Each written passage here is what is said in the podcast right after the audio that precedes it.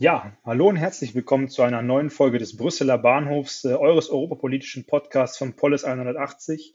Und wie die geübten Zuhörer unter euch wahrscheinlich schon bei diesem ersten kurzen Satz herausgehört haben, gab es hier bei unserem Polis 180 Podcast-Team eine kleine personelle Staffelübergabe, in deren Rahmen der Podcast und seine Plattform vom Programmbereich Europäische Identität in den Programmbereich Europäische Wirtschaftspolitik migriert sind. Und zusammen mit dieser kleinen personellen Neuausrichtung haben sich dementsprechend auch die Stimmen hinter dem Mikrofon geändert. Und es gibt uns, das sind meine Wenigkeit und Yannick als Programmleiter des Programms Europäische Wirtschaftspolitik, die Möglichkeit, Lukas, Kira und das ehemalige Team des Brüsseler Bahnhofs als Zugführer abzulösen und Brüssel aus einer eher wirtschaftspolitischen Richtung ansteuern zu dürfen. Unterstützt wurden wir dabei in der heutigen Folge auch von Orkan und Moritz, welche beide ebenfalls in dem Programm Europäische Wirtschaftspolitik aktiv sind und im Rahmen dieser Folge sowohl bei der Aufnahme unseres Interviews als auch beim entsprechenden Schnitt unterstützt haben. Vor diesem Hintergrund freuen wir uns nun mit dieser Folge, ganz im Zeichen des Fokus auf europäischer Wirtschaftspolitik, in eine neue Staffel aufzubrechen und wollen uns sowohl in dieser als auch den nächsten Folgen sowohl mit den Fragen auseinandersetzen, die die Brüsseler Blase gerade beschäftigen, aber auch einen Blick in die Zukunft und auf die Herausforderungen werfen, mit denen sich der weltweit größte Binnenmarkt nach innen und als größter Handelsblock nach außen konfrontiert sieht. Mein Name ist Lukas Seelig, Co-Programmreichsleitung des Programms Europäische Wirtschaftspolitik hier bei Polis 180 und ich werde euch gemeinsam mit Janik durch diese Folge leiten, in der wir im Anschluss an eine kurze Einleitung mit unserem heutigen Interviewgast über das Thema der europäischen Handelspolitik und das Handelsabkommen CETA im Speziellen ins Gespräch gekommen sind. Daran anschließend hörte dann noch eine kurze inhaltliche Diskussion zu den Erkenntnissen, die wir aus dem Interview mit Herrn Professor Dr. Seiter mitgenommen haben, bevor wir dann am Ende natürlich wie immer unseren Zieleinbahnhof ansteuern werden. Bevor wir das allerdings tun, gebe ich zunächst einmal das Wort an meinen Kollegen Yannick. Yannick, herzlich willkommen. Ja, auch von meiner Seite ein herzliches Willkommen zu dieser neuen Folge. Mein Name ist Yannick Gast, wie gerade schon angesprochen, und ich leite zusammen mit Lukas den Programmbereich Europäische Wirtschaftspolitik. Du hattest es gerade schon angesprochen, wenn es um das Thema internationaler Handel geht, hat sich die EU in der Vergangenheit eine starke Position erarbeitet, indem sie auf der globalen Bühne mit einer Stimme auftritt, statt mit einzelnen Handelsstrategien und nimmt zudem im Welthandel eine Spitzenposition ein. Durch die Offenheit ihres Handelssystems ist die EU der größte Akteur auf dem Weltmarkt und gleichzeitig auch ein verlässlicher Partner für Handelsgeschäfte mit anderen Ländern. Eines dieser Länder, mit denen die EU intensive Handelsgeschäfte betreibt, ist Kanada. Mit diesem Land hat die EU am 30. Oktober 2016 dementsprechend ein Handelsabkommen unterzeichnet und sowohl all den Akteuren, die sich europäischer Märkte neu und weiter erschließen wollten, als auch Konsumenten in beiden Märkten eine große Freude daran bereitet. Ganz im Zeichen dieser ja, wirtschaftspolitischen Euphorie stimmten dann im Februar und auch im Mai 2017 das EU-Parlament und der kanadische Senat dem Abkommen zu und ermöglichen somit ein vorläufiges Inkrafttreten von CETA ab dem 21. September 2017. Danach wurde es jedoch still um das Abkommen. Der Grund hierfür sind die Verträge der Europäischen Union.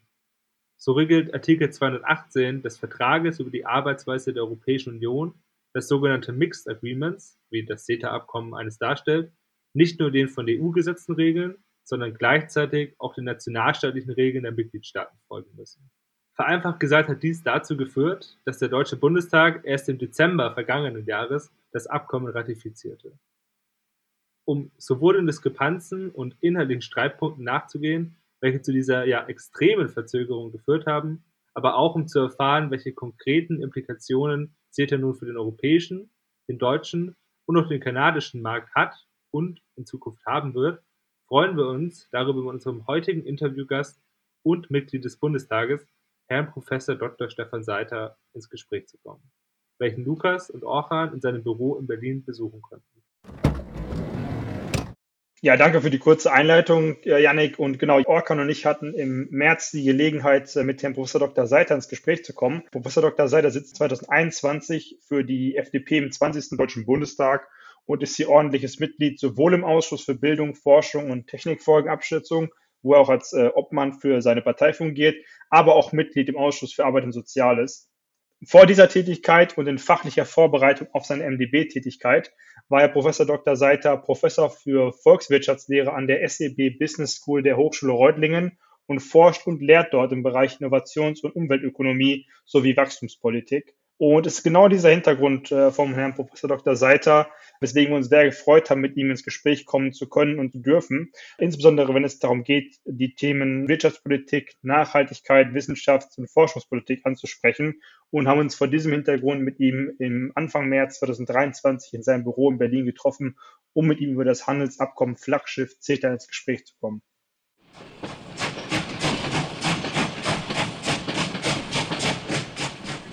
Wir sitzen jetzt hier heute hier zusammen und wollen über, über CETA reden, über das Freihandelsabkommen irgendwie zwischen, zwischen der EU ähm, und Kanada. Und hatten uns jetzt auch im Vorfeld des Treffens halt mit unseren Mitgliedern ausgetauscht und hatten den Eindruck bekommen, das Ganze ist irgendwie so ein bisschen unterm Radar unterhergegangen und war gar nicht mehr so präsent, was eigentlich jetzt CETA war, was mit CETA passiert ist. Könntest du uns vielleicht noch mal äh, einen Überblick geben, was jetzt da im, im, im Dezember verabschiedet wurde, was da mit CETA über die Bühne gegangen ist? Was, was, sind, da die, was sind da die Inhalte, was ist da passiert? Ja, also CETA ist ein Freihandelsabkommen mhm. zwischen der EU und äh, Kanada. Und es ist so, äh, wir haben zwar jetzt im Bundestag äh, dieses äh, CETA-Abkommen ratifiziert, aber das müssen noch in etwa zehn andere Länder in der Europäischen Union auch noch ratifizieren. Und es geht eigentlich dabei erstmal, dass wir den Handel zwischen den Ländern vereinfacht.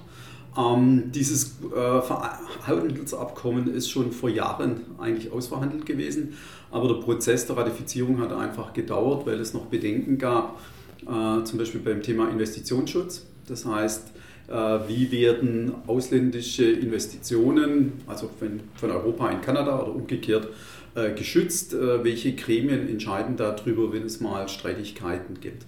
Und das war ein wichtiger Punkt, das hat man klären können über eine Interpretationsklausel, so dass wir jetzt äh, Schiedsgerichte haben, die mit 15 internationalen Vertretern besetzt sind und die dann auch quasi öffentlich stattfinden. Also nicht so die große Furcht, dass das irgendwo unter der Decke passiert.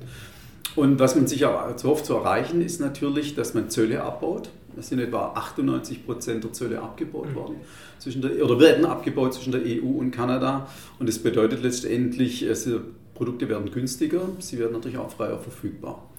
Und ähm, das ist ein, ein Punkt, der wichtig ist, weil dann können wir von günstig produzierten Produkten, die aus Kanada kommen, mhm. äh, profitieren. Umgekehrt die Kanadier von unseren mhm. Produkten und es vergrößert letztendlich den Markt für ja. alle. Das, das, ich meine, du hast jetzt gerade super herausgestellt, was das auch wirklich jetzt seit, seitdem es irgendwie auf den Weg gebracht wird für Vorteile, irgendwie für, für alle Beteiligten hat so ein Freihandelsabkommen. Und wir hatten uns dann auch jetzt im Vorfeld gefragt, warum wurde dann so politisch lange drum gerungen? Also warum, sage ich mal, ist das Freihandelsabkommen irgendwie 2016 auf den Weg gebracht worden und es dauerte jetzt bis Dezember 2022, bis ihr das Ding oder bis der Bundestag das Ding über die Bühne gebracht hat. Also was war da? Ja gut, ähm, das Thema bei, bei CETA war, dass es eben, wie schon gesagt, von allen Ländern in der EU ratifiziert werden musste. Belgien zum Beispiel hatte äh, in, wegen einer kleinen Teilregion eine Nichtratifizierung oder lange Zeit eine Verzögerung drin. Äh, da ging es zum Beispiel um den Schutz von Landwirten. Und das ist eben bei diesen Handelsabkommen immer, ich sage mal, eine offene Frage. Wer, sobald ein Handelsabkommen besteht, entsteht natürlich auch mehr Konkurrenz. Äh, das heißt, äh, unter Umständen werden einzelne Branchen, einzelne Industrien besonders dann unter Wettbewerbsdruck gesetzt. Äh, was letztendlich für den Konsumenten gut ist, weil Produkte in der Regel billiger werden, meistens werden sie auch besser.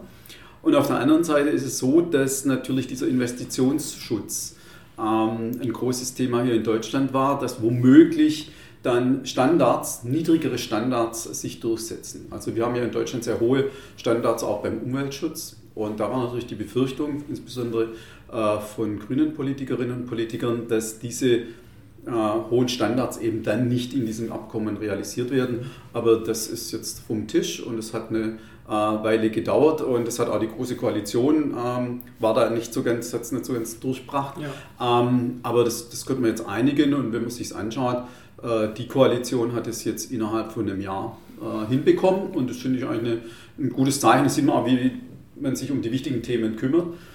Äh, nicht zu vergessen wahrscheinlich äh, dadurch, dass wir die neue Situation seit 24.02. letzten Jahres haben, war auch der Druck größer, mhm. Handelsabkommen mit Friendly Partners mhm. dann deutlich zu schließen. Kannst du vielleicht noch genau darauf eingehen, was dann das entscheidende Moment war oder die Verhandlungsergebnisse, die dann dazu geführt haben, dass das, also dass da eine Einigung zustande kam?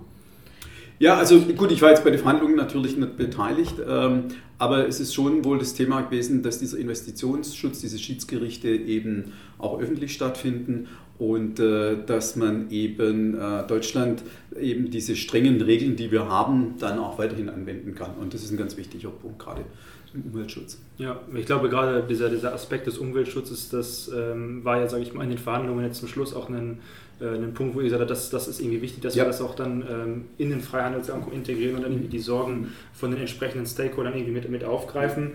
Ähm, und du hattest in der, in der ersten Frage schon, sage ich mal, ein bisschen darauf angespielt, ähm, es werden Zölle abgebaut und wir hatten uns jetzt auch im Hinblick auf die, auf die Ausschüsse, in denen du da aktiv bist, äh, gefragt, ähm, was bedeutet CETA jetzt auch, wenn es schon, sage ich mal, so lange äh, auf europäischer Ebene auf den Weg gebracht wurde für den deutschen Mittelstand oder für den europäischen Arbeitsmarkt? Was macht ein Handelsabkommen wie CETA mit dem deutschen Mittelstand und mit, mit dem Arbeitsmarkt. Also so ein Handelsabkommen bedeutet natürlich erstmal für die Unternehmen, die unter diesem, in diesem Wirtschaftsraum unterwegs sind, dass sie natürlich plötzlich alle einen größeren Markt haben. Ja, das heißt natürlich äh, beispielsweise ein deutscher Mittelstand, ein europäischer Mittelständler, der Produkte erzeugt, die er vielleicht bisher nur innerhalb der EU vertrieben hat, der kann jetzt den kanadischen Markt leichter erschließen, weil es sind ja nicht nur die Zölle, sondern wir haben ja auf äh, internationaler Ebene andere Handelsbeschränkungen. Das sind zum Beispiel äh, bestimmte Zusammensetzungen, die notwendig sind, äh, bestimmte Rahmenbedingungen, die erfüllt sein müssen, wie ein Produkt produziert worden ist, welche Inhaltsstoffe, welche Dinge deklariert werden müssen. Und das ist auch etwas, was wegfällt letztendlich. Und es erleichtert natürlich den Unternehmen, diesen Markt zu erschließen. Und zum Beispiel kanadische Produzierende können dann sagen, sie kaufen beim Mittelständler hier mhm. ihre Vorprodukte beispielsweise ein. Ähm, das große, die große Angst, die normalerweise herrscht, wenn so ein Freihandelsabkommen abgeschlossen wird, ist, dass äh, der Arbeitsmarkt unter Druck gerät. Insbesondere immer der Arbeitsmarkt, in dem tendenziell die Löhne höher sind, in dem die Arbeitsschutzbedingungen letztendlich äh, höher sind. Und äh, das, da wir in Deutschland sehr hohe äh, Bedingungen haben und einen sehr geregelten Arbeitsmarkt haben, war natürlich die Furcht, dass es jetzt mit Kanada dann womöglich zu liberal oder zu dereguliert wird. Mhm. Aber Kanada hat die internationalen äh, Vereinbarungen, die es gibt, ratifiziert ja. und damit quasi eben Sozialdumping, das ist auch explizit drin, verhindert. Ja. Und ich denke, das ist etwas, was äh, uns dann etwas ruhiger schlafen lässt. Ähm, aber man muss auch dazu sagen, wenn wir ausreichend produktiv sind, wenn wir unsere Technologien vorantreiben, dann braucht man vor so einer Konkurrenz auch normalerweise keine Angst haben. Ja, dann ist man eben wettbewerbsfähiger und gerade größere Märkte erleichtern halt auch eine leichtere Steigerung der Wettbewerbsfähigkeit. Genau an dem Punkt auch anschließend, auch an deine Arbeit anschließend als äh, Obmann für Bildung, Forschung und Technologiefolgenabschätzung.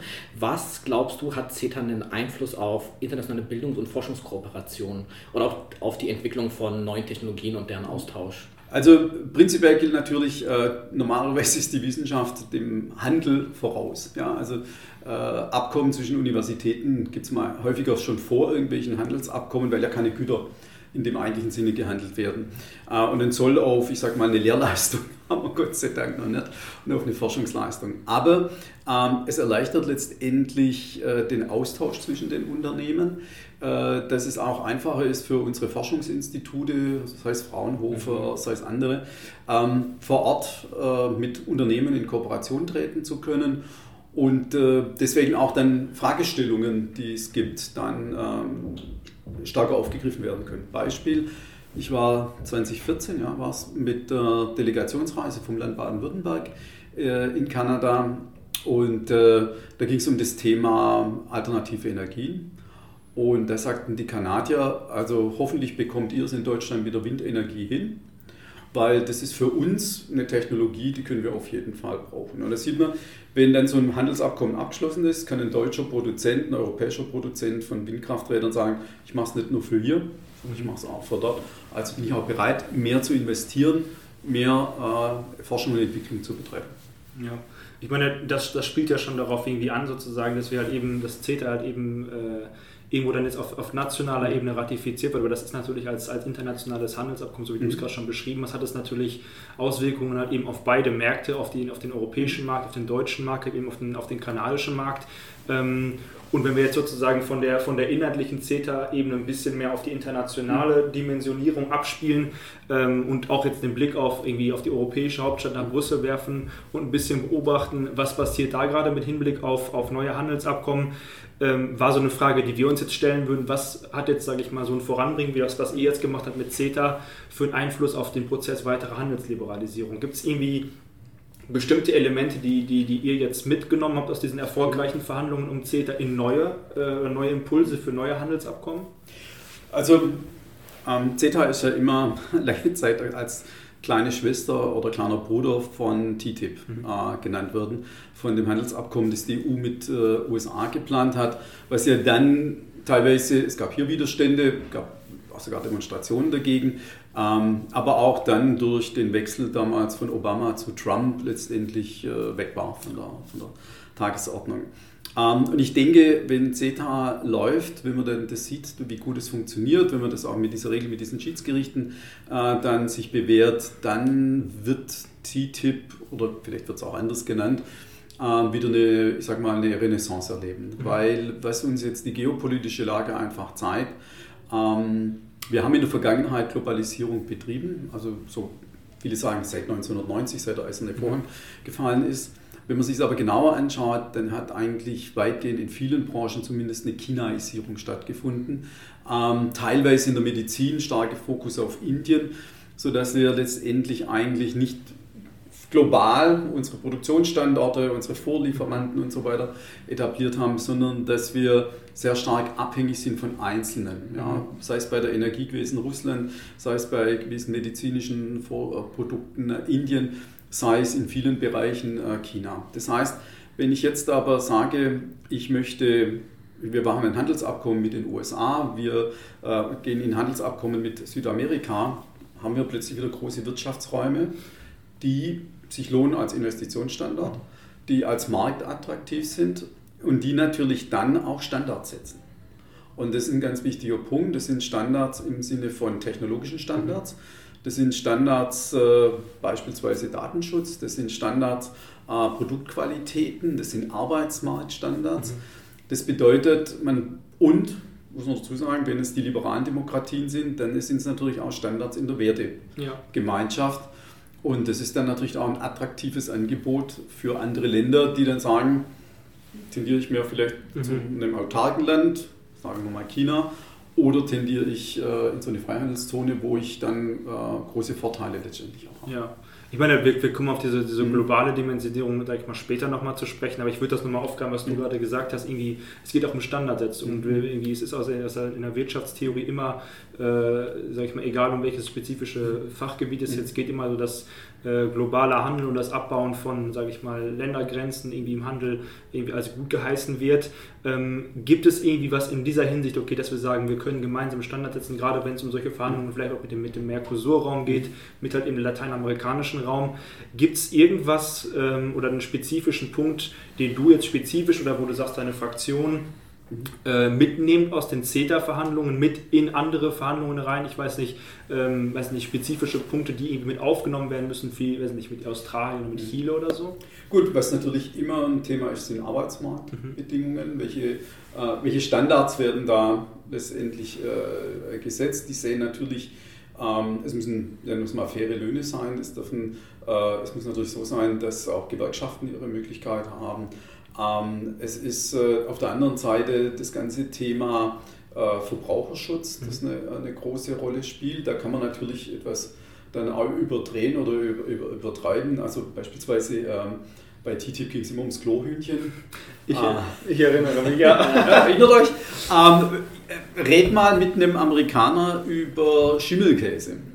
Ja, also ich weiß noch, ich habe in den USA, Anfang 2000 war ich da an der Uni und wenn man sich da einen Gorgonzola oder äh, andere Schimmelkäse kaufen wollte, dann wird man erst A, seltsam angeschaut, ja. da wird sich einer umbringen und B, es war extrem teuer, weil es extrem bezollt war, mit ja. Zoll versehen war. Ähm, solche Sachen muss man natürlich dann regeln und das ist etwas, was man mitnimmt und dass man sich vielleicht dann vorab mehr Gedanken darüber macht, was manche Regeln für einzelne Regionen bedeutet. Weil das ist halt in Europa ähm, die Diversität, die natürlich dann auch, ich sag mal, wenn es dann zum Schwur kommt, wenn man dann Dinge ausverhandelt, dann plötzlich heißt ja, aber. Ja. ja. Und ich glaube, dann können wir, das müssen wir stärker berücksichtigen und dann können wir da dann auch, äh, ich sag mal, schneller solche Abkommen durchbringen. Wenn wir jetzt genauer reingehen, in, also im Vergleich auch mit CEDA zu den anderen Abkommen, gibt es da für dich bestimmte Learnings oder Erkenntnisse jetzt aus den letzten paar Jahren und den Verhandlungen, die man jetzt auch auf die, äh, genau wie du meintest, auf die anderen Abkommen dann auch anwenden kann, sodass kein Stalemate, also kein, keine Pause, keine Lücke entsteht da drin, dass das alles dann schneller, zackiger dann abgeschlossen werden kann? Also ich bin der festen Überzeugung, man wusste schon, vorher, wie man so ein Ding äh, ausgestaltet. Ähm, es war eben nicht immer vielleicht auch dann der, der, der, nötige Wille da und vielleicht auch, wenn man es anders noch ausdrücken will, vielleicht auch der nötige Druck letztendlich da. Ähm, so dass man sich an manchen Dingen da etwas äh, festgebissen hat. Was ein ganz wichtiger Punkt war bei TTIP äh, und was immer ein Vorwurf bei so Handelsabkommen ist, die Transparenz. Also sprich, kann, können wir als Parlament jederzeit einsehen, können äh, auch Bürger beispielsweise diesen Prozess äh, begleiten, weil da kann ich mich erinnern, das war als TTIP so mal in, der, in die Verhandlung reinging, dass äh, dann man in, anscheinend wohl in der US-Botschaft äh, unter ganz genauen, äh, strengen Regeln die Sachen einsehen kann. Und so etwas ist natürlich zwischen ich sag mal, liberalen Partnern und demokratischen Partnern schon ein bisschen schwierig. Also ich denke, das ist so ein Learning, die Transparenz, das Verdeutlichen, äh, was äh, sowas bewirkt. Ja, dann werden wir schneller auch eine Akzeptanz bei der Bevölkerung bekommen. Aber ich glaube jetzt einfach insgesamt durch diese gesamte Geosituation werden wir mehr Geschwindigkeit da erleben, weil jeder sich jetzt überlegt, was sind meine Partner, was sind verlässliche Partner, und wie kann ich Verlässlichkeit noch in ein Vertragswerk gießen, um dann letztendlich äh, von den Vorteilen von einem äh, Freiheitsabkommen zu profitieren und auch dann zu sagen, auch wenn es dann mal schwieriger wird da draußen, ich mich trotzdem verlassen kann. Dann klingt das ja alles sehr positiv und wir können es ja eigentlich so ein bisschen mehr Hoffnung machen, dass CETA ja ein bisschen so eine Signalkraft mhm. hatte. Oder wie siehst du das? das? Kann das einen Einfluss haben auch auf andere EU-Länder, dass man da jetzt schneller als EU neue Handelsabkommen jetzt äh, ratifizieren kann auch oder abschließen kann?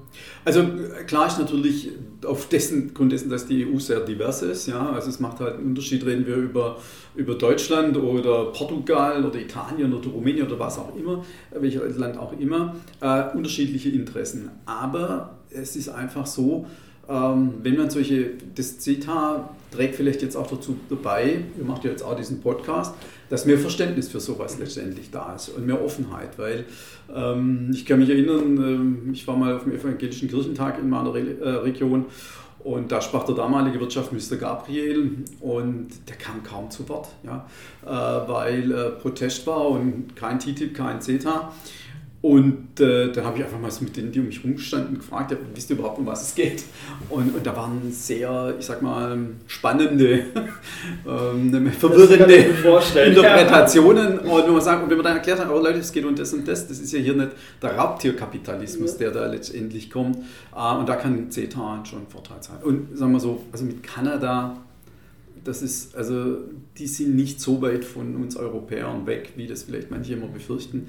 Ähm, also da denke ich, da ist eine positive Wirkung letztendlich da. Ja. Ich meine auch genau an das anschließen, was du jetzt äh, gesagt hast, eben mit der Signalwirkung auf halt eben die zehn Staaten, die jetzt noch irgendwie ausstehen. Ähm, hatten wir jetzt vor, vor zwei Wochen hat die Süddeutsche Zeitung mhm. einen Artikel ver, veröffentlicht, irgendwie mit dem Namen Das Schmuddelkind ist zurück. Also wirklich einen sehr, einen Artikel mit einer, mit einer großen äh, titularen Signalkraft und da beobachten die Autoren, da haben sie Bezug genommen, jetzt spezifisch aus Australien, Mexiko, Indonesien und Brasilien, dass die EU plötzlich wieder mit lauter Stimme über Handelsabkommen verhandeln würde und stellen dann auch die Frage, was ist der Grund für die wundersame Rückkehr? Und die Frage würde ich einfach mal so an dich, an dich weitergeben ähm, und vielleicht so ergänzen nach der Frage, nach dem Motto, ist diese Rückkehr von halt eben der Wichtigkeit von Handelsabkommen wie eben CETA wirklich wundersam in dem aktuellen geopolitischen Klima? Also überrascht hat es mich nicht, dass es, äh, ich sage mal, dass wir jetzt da mehr wieder drüber nachdenken, mehr wieder drüber reden. Ähm, eigentlich hat es mich überrascht, dass wir schon länger darüber äh, gemacht haben. Äh, ich könnte jetzt äh, über meine Vorlesung erzählen, aber äh, herzlich Nein, nein, nein, also, aber es ist schon so, dass wir, dass wir dieses Thema eigentlich äh, schon länger in der Wissenschaft zumindest diskutiert. Ja, diese, diese Konzentration auf bestimmte Regionen in der Welt. Ähm, äh, und dann teilweise immer so überlegt oder ein bisschen vergessen hat, was ist denn, wenn ich plötzlich einen Handelspartner habe, der am Anfang dich auf gleicher Ebene betrachtet, mhm. dann aber, wenn er vielleicht äh, einen Vorteil irgendwo sieht, den anderen dominieren möchte. Mhm. Ja, das ist äh, auch das Thema bei dieser Seitenstraßeninitiative von China. Was bedeutet das immer für die Länder, die da mithandeln? Welche Konsequenzen hat das auch im politischen äh, Bereich? Und ich denke, da lief es eben einfach sehr gut. Wir hatten ja auch die Idee, dass es äh, Wandel durch Handel gibt. Ähm, das hat jetzt erst neulich ein Kollege im Bundestag äh, von einer anderen Fraktion gesagt. Ja, also das haben wir geglaubt, aber ist, der Glaube ist jetzt nicht erfüllt worden. Ähm, und das ist eben das, dass man mit mehr Realitätssinn daran mhm. geht und sich Länder jetzt einfach mehr Gedanken auch darüber machen, über ihre technologische Souveränität auf der einen Seite und auch die Resilienzfähigkeit von ihren Volkswirtschaften. Wie stark hänge ich von einzelnen äh, Ländern ab? Und das Interessante ist ja, dass wir, viele sagen es durch Corona, viele sagen jetzt natürlich verstärkt noch durch äh, den äh, Krieg, den Putin in der Ukraine begonnen hat. Ähm, aber schon bei Fukushima haben wir gesehen, dass durch das, dass da eine Industrieregion in Japan betroffen war, ähm, und immer ja noch betroffen ist, dass teilweise Firmen in Europa Probleme hatten, bestimmte Teile noch zu bekommen. Mhm. Weil wenn dort der einzige Produktionsstandort steht, ja. haben wir ein Problem. Ja? ja. Ähm, und das bedeutet, äh, man versucht sich jetzt einfach breiter aufzustellen. Also ich finde es jetzt nicht wundersam, sondern ich finde es vernünftig.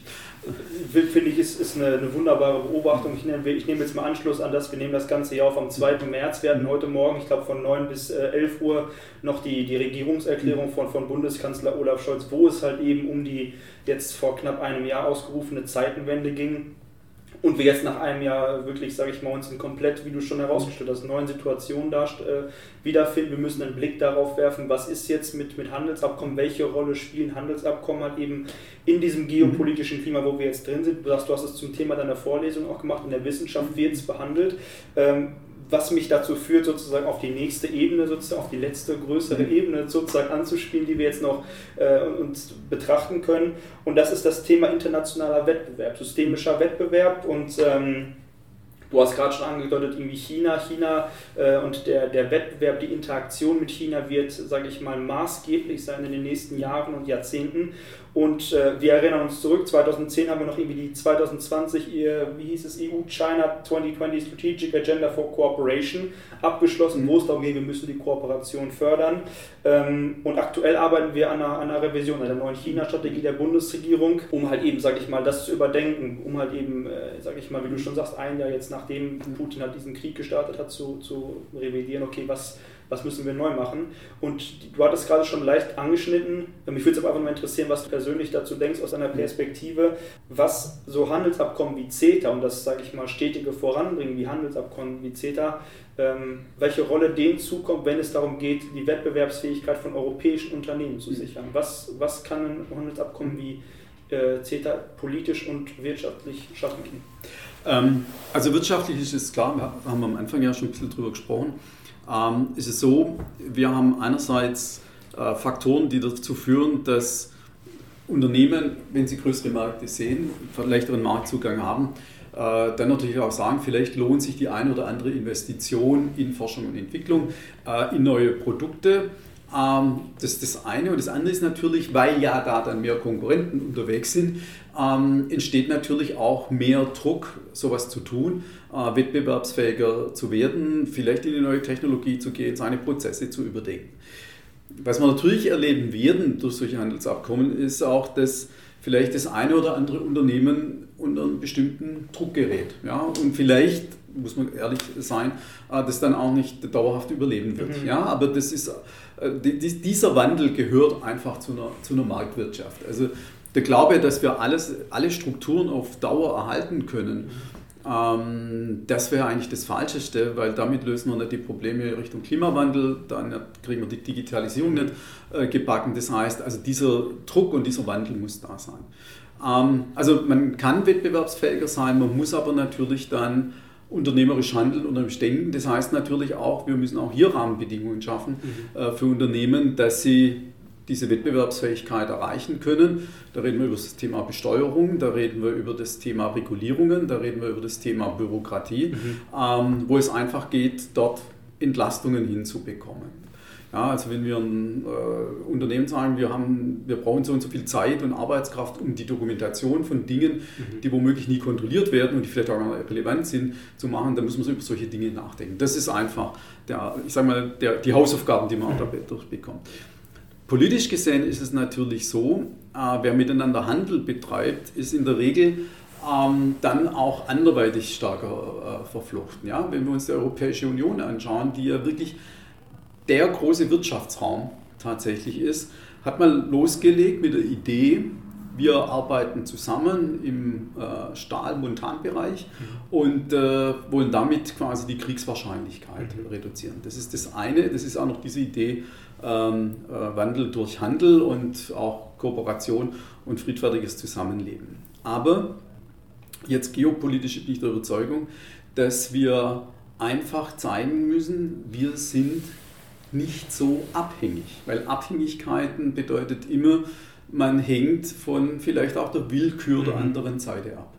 Ähm, bedeutet, wenn ich einen großen Handelsraum habe mit meinen Standards, mhm. dann hat man einen Verhandlungschip, wie man das sagt man auch dann in der Theorie, einen Bargaining-Chip, mit dem man dann letztendlich auch Dinge mal ansprechen kann. Ja, äh, vielleicht eine Menschenrechtssituation, äh, eine Situation, wenn jemand äh, Druck auf ein anderes Land ausübt, mhm. dann hat man letztendlich mehr Power, um mhm. solche Sachen dann äh, durchzuhalten.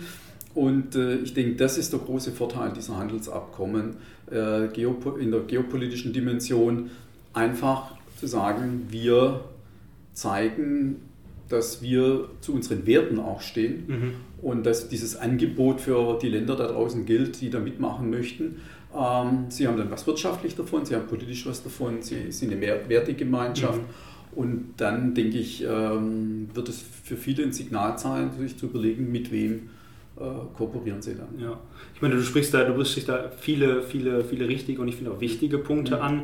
Ich erinnere mich noch zurück äh, 2022, wo ich meine Bachelorarbeit abgegeben habe, wo es auch um diese, diese diesen, diesen Faktor, mhm. äh, sag ich mal, wo geht es hin in Zukunft mit China, Kooperation, Interaktion, Wettbewerb, vielleicht mal auf welchen Faktor fokussiert man sich dann.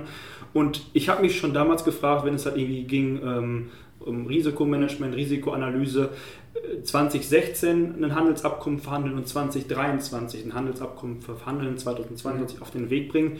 Spielen heute geopolitische Faktoren oder geopolitische Analysen, du sagst, man muss sich nach Werten orientieren, mhm. spielen die heute eine andere sag ich mal, Rolle in der, sag ich mal, Kalkulation, in dem, in dem Assessment von, von Handelsabkommen als, sage ich mal, noch vor sechs Jahren? Also das denke ich schon. Und ähm, also das, im Verhältnis zum Beispiel zu China, es geht ja nicht darum, dass man jetzt alles abschneidet, ja, und dass man sagt, man schließt durch so ein mhm. Handelsabkommen äh, quasi die Grenzen und wer China ist oder China nah, äh, kann dann immer daran partizipieren. Das darf natürlich nicht erfolgen, weil wir haben ja ähm, globale Herausforderungen, die werden wir auch nur global lösen letztendlich. Das ist der Klimawandel, das ist CO2-Technologien äh, etc. Das heißt, da müssen wir äh, schon offen sein. Aber man muss sagen, okay, wir haben Wettbewerb, aber wir haben auch ein Element der Rivalität mhm. letztendlich drin. Ähm, dieses, äh, dieser Systemwettbewerb, der sich dann gerade auf, wie gehe ich mit Demokratie um, wie gehe ich mit äh, mhm. Menschenrechten um, wie gehe ich mit Freiheitsrechten um. Ähm, aber es ist letztendlich was, was sich dann leichter zeigen lässt, ja, und auch ähm, dann auch zeigt, Leute, wir stehen da dazu. Ja, wir, wir, wir wollen da jetzt nicht äh, euch komplett ausschließen, sondern wir machen sogar eher sogar ein Angebot. Ja. ja sozusagen. Und seht mal, wie gut es letztendlich äh, äh funktioniert. Und äh, das zeigt sich ja, äh, dass Menschen ähm, überall auf dieser Welt ein Interesse an ihrer Freiheit haben. Ähm, und äh, wir haben ja in der Vergangenheit dann eben, wir leben jetzt in einem Land, wir sitzen quasi an einer Stelle, die ähm, hier auf der, das war ja Ostseite äh, von Berlin, äh, wo wir sehen, wohin das führen kann, mhm. ja, wo, wo dann entsprechend so eine Öffnung stattfinden kann. Äh, jetzt bin ich alter, ein alter weißer Mann, also ich kann mich 1989, der 4. Juni ist ganz anders gelaufen. Ja. ja? Und äh, das heißt, äh, vielleicht können wir auch darüber ein Signal geben, wenn die freien Länder zusammenstehen, dass sie sagen, hey, da ist auch ein Angebot, mhm. überlegt es euch. Ich, ich meine, äh, du sagst, okay, wir, die, die freien Länder, wir, wir stehen zusammen, wir müssen mhm. vielleicht sowas wie Werte noch stärker einbringen ja. in der Zukunft. Die werden Fall. eine ganz andere Rolle spielen als, sage ich mal, mhm. 2016, wo wir vielleicht nur wirtschaftspolitische Kalkulationen mhm. in solche Handelsabkommen, äh, Verhandlungen mit einnehmen wollten.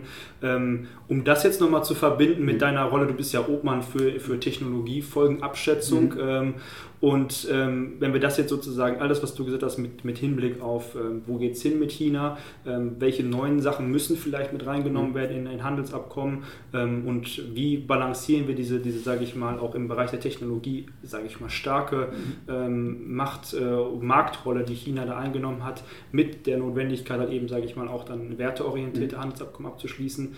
Ähm, siehst du da den Bereich von Technologie und Technik und Technikkooperation mhm. als einen Bereich, der besonders prekär ist in dieser Situation? Also es ist natürlich so, ähm, wir hatten am, äh, am, Mittwoch im Ausschuss äh, wurde das äh, EFI-Gutachten, das ist die Expertenkommission für Forschung und Innovation, mhm. vorgestellt. Die haben äh, einen Punkt gehabt, äh, der hieß, also ich, ich kriege es jetzt nicht exakt von, von der Überschrift hin, aber unerwünschten äh, Wissensabfluss verhindern. Mhm. Ähm, und das ist natürlich ein Punkt, wo wir sagen müssen, äh, wollen wir und sollten wir jedes Wissen letztendlich teilen. Das ist das berühmte Thema Dual Use von Technologien.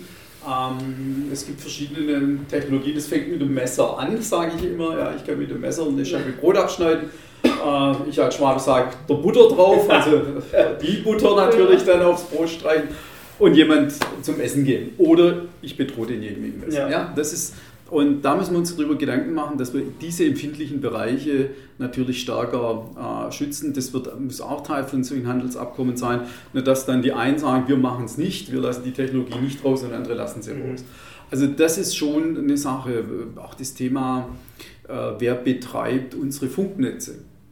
Ja.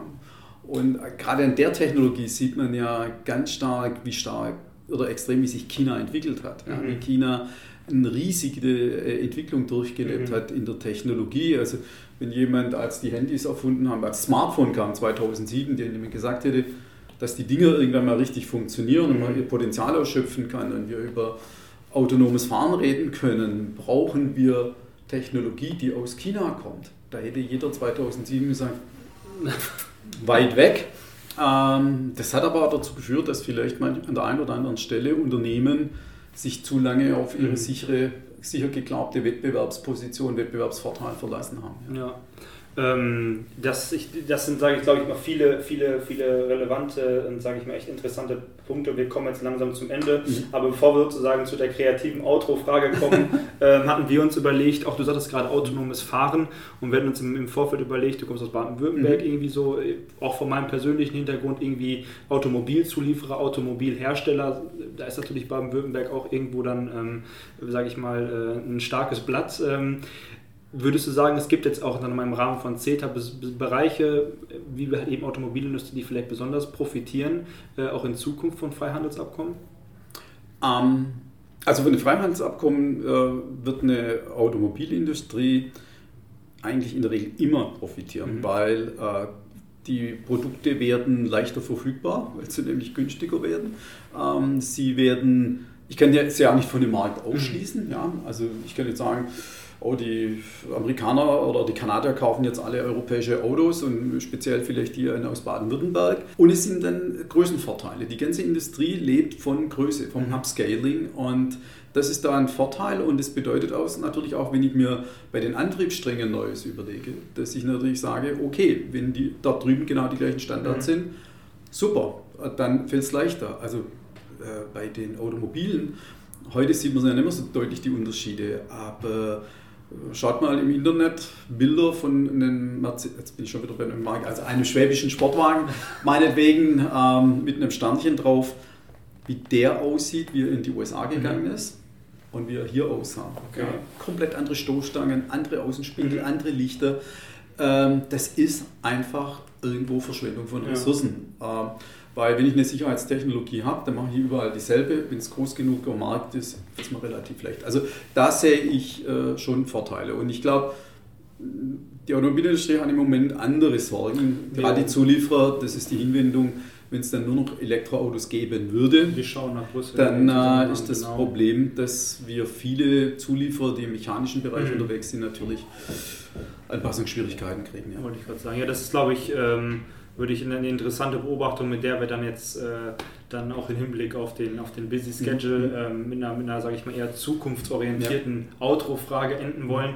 Und wir hatten uns im Vorfeld lange überlegt, was kann man denn irgendwie, sage ich mal, so Kreatives machen, um halt eben äh, das Ganze auf einer, auf einer zukunftsorientierten Note zu machen sind dann irgendwie äh, auf die Frage gekommen, wenn du jetzt in, sage ich mal, 2029, 2030, sage ich mal, deine präferierte Handelszahl, deine Tageszeitung aufschlägst, ähm, gibt es eine spezifische Headline, eine Überschrift, die du dir in Bezug auf Handelsabkommen wünschen würdest, eine, sage ich mal, eine, eine, Entwicklung, die es bis dahin ähm, in die Tageszeitung auf die erste Seite geschafft haben sollte?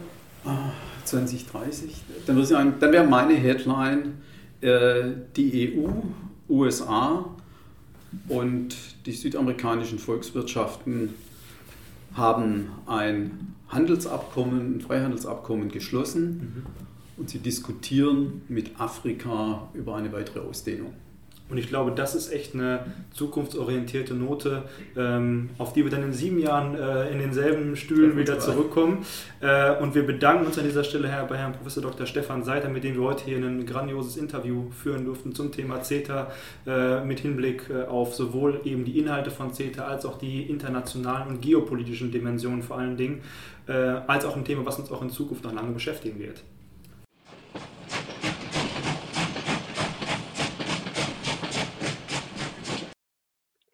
Vor dem Hintergrund dieses sehr aufschlussreichen Interviews mit Herrn Professor Dr. Seiter, an dieser Stelle auch nochmal ein großes Dankeschön an Herrn Seiter für das Interview, möchten Lukas und ich jetzt noch einen Blick auf die Entwicklungen seit März sowie einige zukunftsorientierte Themen bezüglich des Handelsabkommens CETA werfen.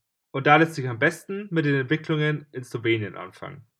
Genau, denn nicht allzu lange nach der Aufnahme unseres Interviews konnte in einem anderen Mitgliedstaat der EU dann nachvollzogen werden, wie inhaltlich politisiert und polarisiert CETA weiterhin ist. So erwägen Umweltorganisationen in Slowenien, das ja zu den zehn Mitgliedstaaten gehört, die das Abkommen noch nicht ratifiziert haben, aktuell rechtliche Schritte gegen CETA und argumentieren da, dass CETA nicht mit der verfassungsrechtlichen Bestimmungen übereinstimmt wonach Wasserquellen hauptsächlich und nachhaltig zur Versorgung mit Trinkwasser für Haushalte und nicht als handelbare Güter dienen sollten. Und hier schlagen aktuell zwei der NGOs vor, dass CETA einer Volksabstimmung unterzogen werden sollte und zeigen damit einmal mehr, wie polarisierend das Abkommen auch nach circa fünf Jahren provisorischer Anwendung ist.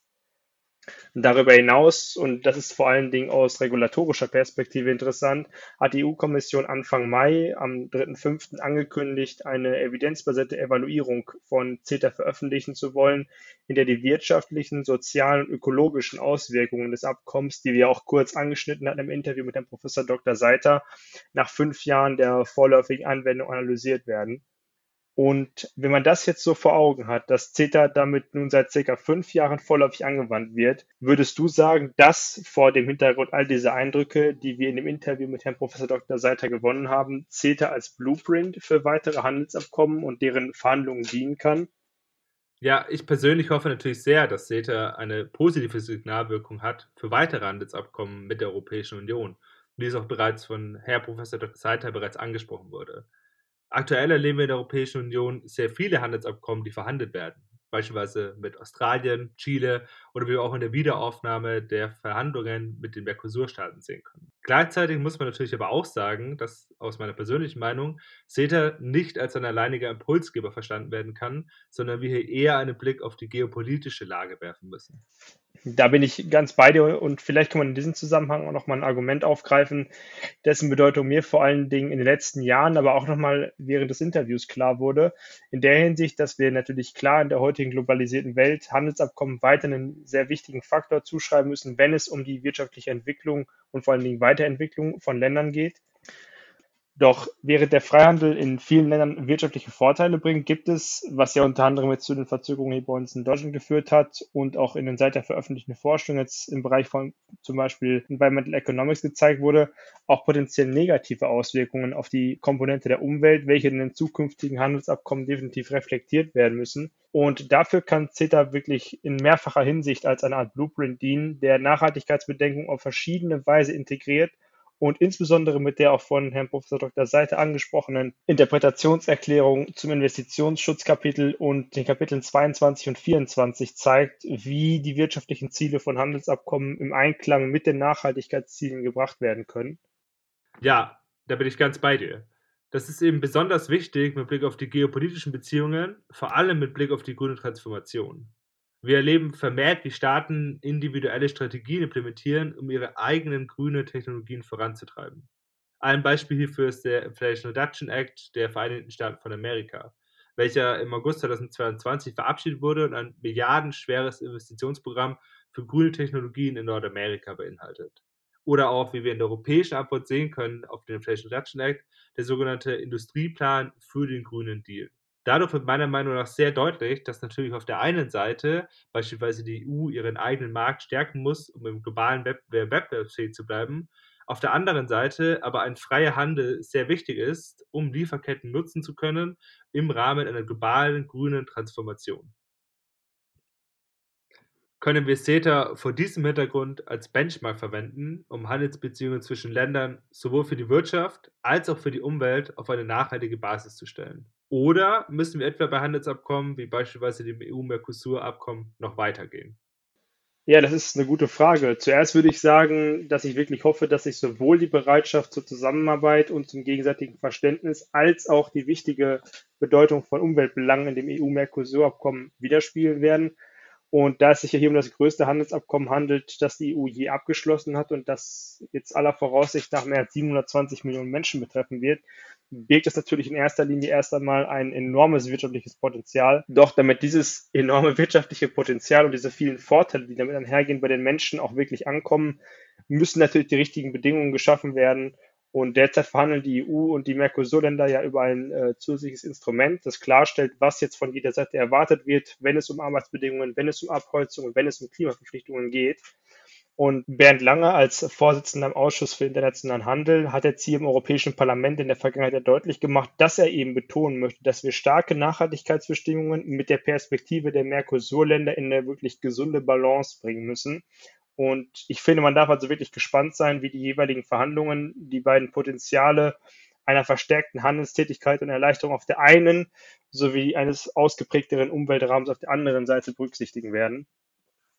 Und mit dieser dann doch eher positiven Perspektive auf die handelspolitische Zukunft Europas kommen wir auch schon zum Ende unserer heutigen Folge des Brüsseler Bahnhofs, in der wir das CETA-Interview mit Herrn Professor Dr. Seiter reflektiert und über die aktuellen Entwicklungen in der Handelspolitik diskutiert haben.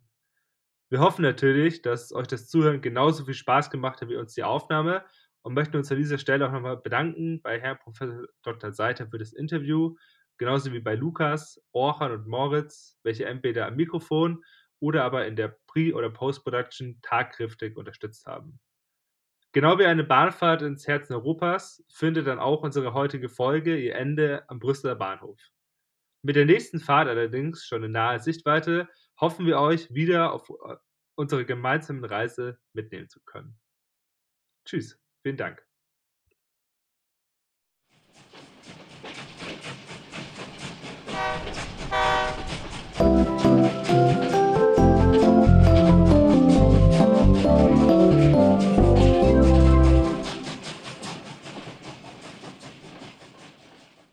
Dieser Polis 180 Podcast gibt ausschließlich die Meinung der Autorinnen und Autoren wieder. Die Verantwortung für den Inhalt liegt bei den Autorinnen.